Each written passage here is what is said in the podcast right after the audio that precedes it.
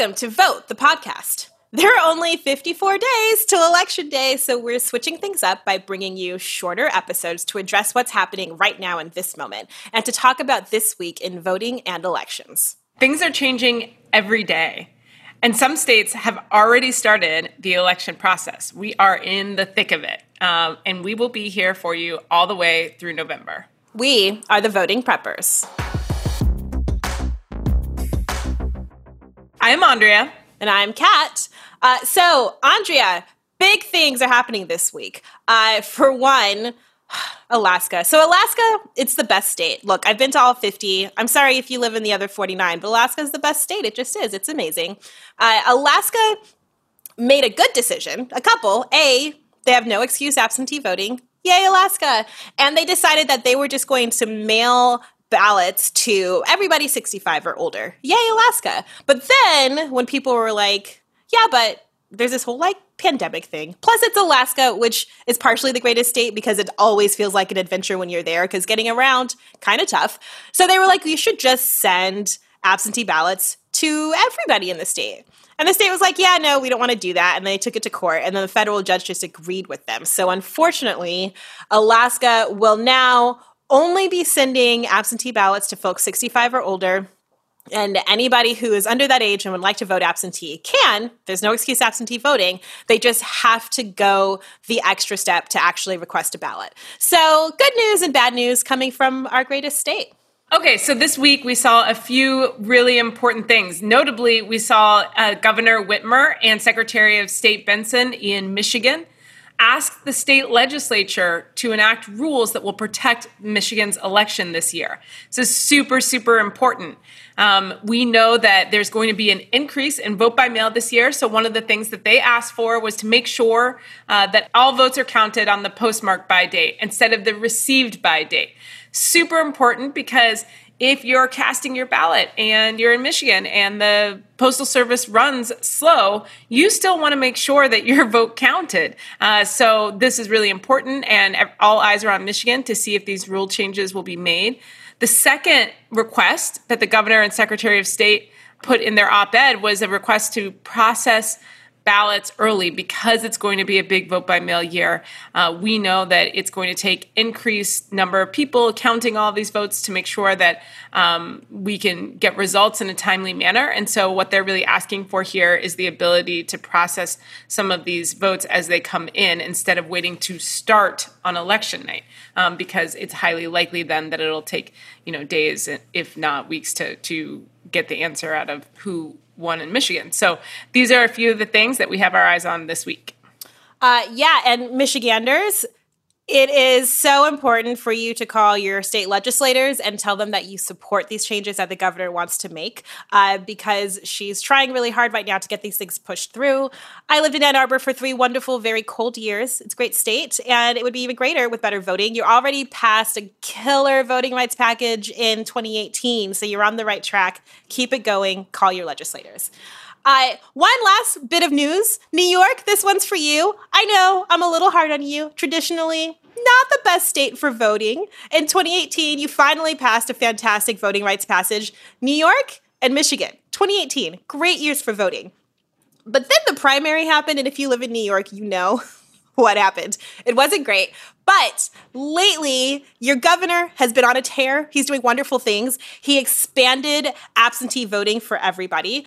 And then just recently, he just announced that um, not only is New York City and hopefully New York State finally going to be able to track their ballots. This is big news, you guys. This is a thing you should have, and now you have it. Remember how during the primaries, 20% of you didn't get your ballots counted, but 100% of you who sent in your mail in ballots have no idea if they were counted. Yeah, that's going to change now. It's a little thing called ballot tracking. We have it in California. We love you. You're going to love it.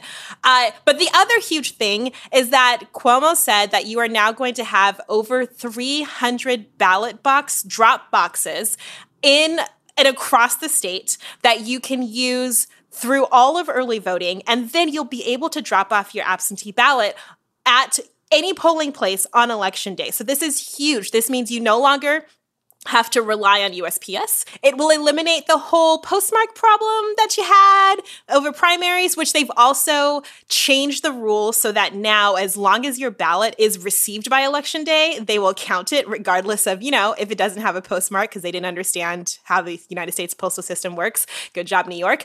But now you don't even have to mail your ballot. You can put it in a ballot box, which they're going to have all over the place, and you can uh, you can you can just drop it off at the polling place on election day. So it's huge news. It's really making voting in New York more accessible.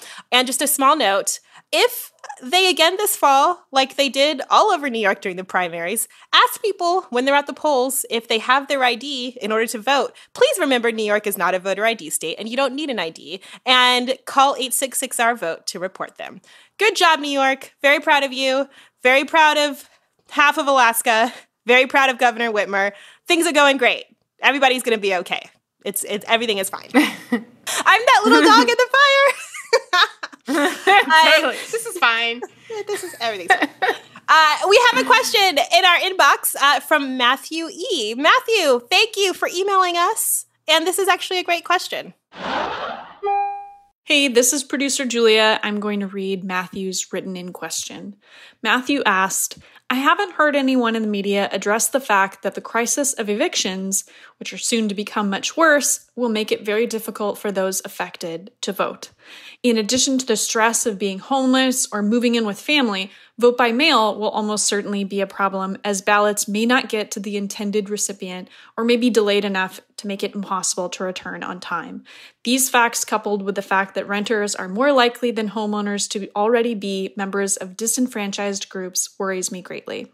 So basically, Matthew is asking, what is going on with evictions and voting and uh, also what can we do to help Awesome. Well, Matthew, thank you for that question. Um, it's great that you asked it. Uh, I actually spoke to the appeal about maybe two weeks ago for an article that is about exactly this. And you can Google the appeal Economic Insecurity Brought On by COVID 19 Threatens to Disenfranchise Millions of Voters. It's a very long title, but it's all about this. And, you know, there are a few things that we have to think about when it comes to this. So, um, I believe the Aspen Institute did a, a study last month that showed that we're expecting 30 to 40 million people to be evicted this fall. Now, the CDC has made some changes that hopefully will reduce that number a bit, but the fact is that we are likely to see a large wave of evictions right around election season.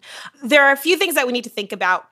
One, for most people, when you register to vote, you have to vote at a polling place that's near your house. Well, if you're no longer living at that house, then your polling place is going to be in a different location. And most people are dealing with life when they're about to be evicted and they haven't gone onto the DMV website and changed their voter registration address. So that's something to really think about. Uh, two, people are already requesting mail in ballots, and if they get evicted before they show up, then they're going to be sent to the wrong house and they're not going to receive them. There's also just the stress and the strain of a new eviction and having to figure out your life and maybe being newly homeless and all of the things that are so overwhelming that having to remember to vote on top of all of that is really challenging, particularly now when we're at a point where kids aren't going to school every day. And so parents aren't getting that, you know, sort of eight hours a day when they can sort of think and try to figure out what the next steps are because they have kids. And so there's just a lot of stress and strain on people at the moment. Uh, and then one thing that we see a lot at Spread the Vote is that your probability of losing your IDs or documents increases significantly when you're suddenly homeless for obvious reasons, right? You no longer have a place to store things. You may be sleeping outside or in a shelter or in a place where things are taken. And so, if you live in a state where you need an ID to vote, uh, all of a sudden you don't have that. So, there are a few things that we can do about this. Um, first of all, Let's start with trying to prevent evictions. So get in touch with your members of Congress, your state legislators. Uh, you know, donate. There are a lot, a lot of tenants' rights groups right now that are working really hard. You can donate to them. But the first step, not just for voting, but for you know our economy and people's lives, is do what you can to try to prevent evictions. And it's something we really need to be thinking about right now.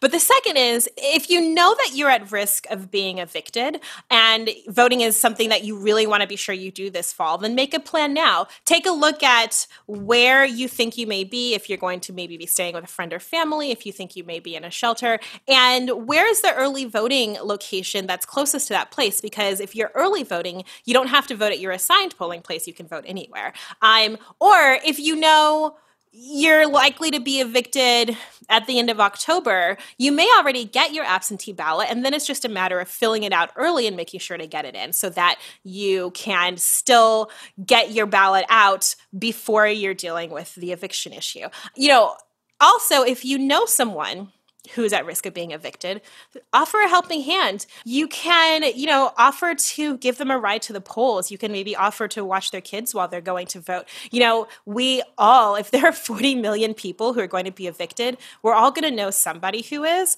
And we can help by making sure that, you know, maybe if they're going to be in line at the polls all day, we can help provide them with a lunch or something. But let's see how we can help our neighbors out in this really difficult situation.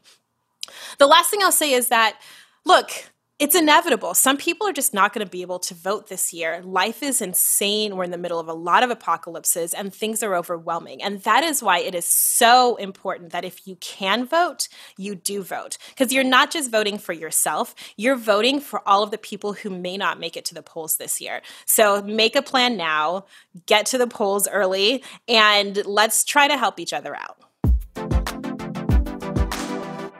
A couple simple things that you can do this week are at vote.org, we are launching a new program where you can volunteer and have weekly action items sent to you so that you can make sure to tell your friends and family and community and anyone else in your contact list how they can participate in this year's election. If you'd like to sign up, you just have to send an email to relational at vote.org. Yay! So exciting. Okay, so mine isn't super simple, but it's important. We have a little under two months left until the election. And I know everything is really confusing and overwhelming and complicated because everything is broken. So, for the next two months, choose a thing.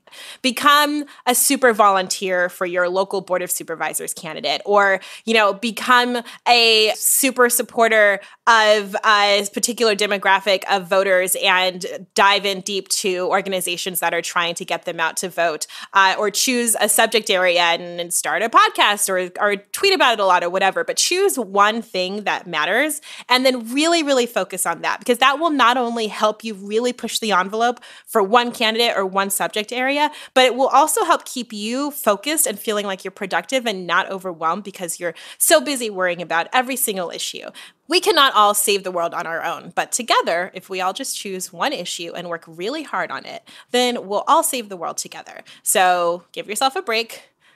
Think of one issue or candidate you want to support, and then go all in super hard for that one thing all the way through November 3rd.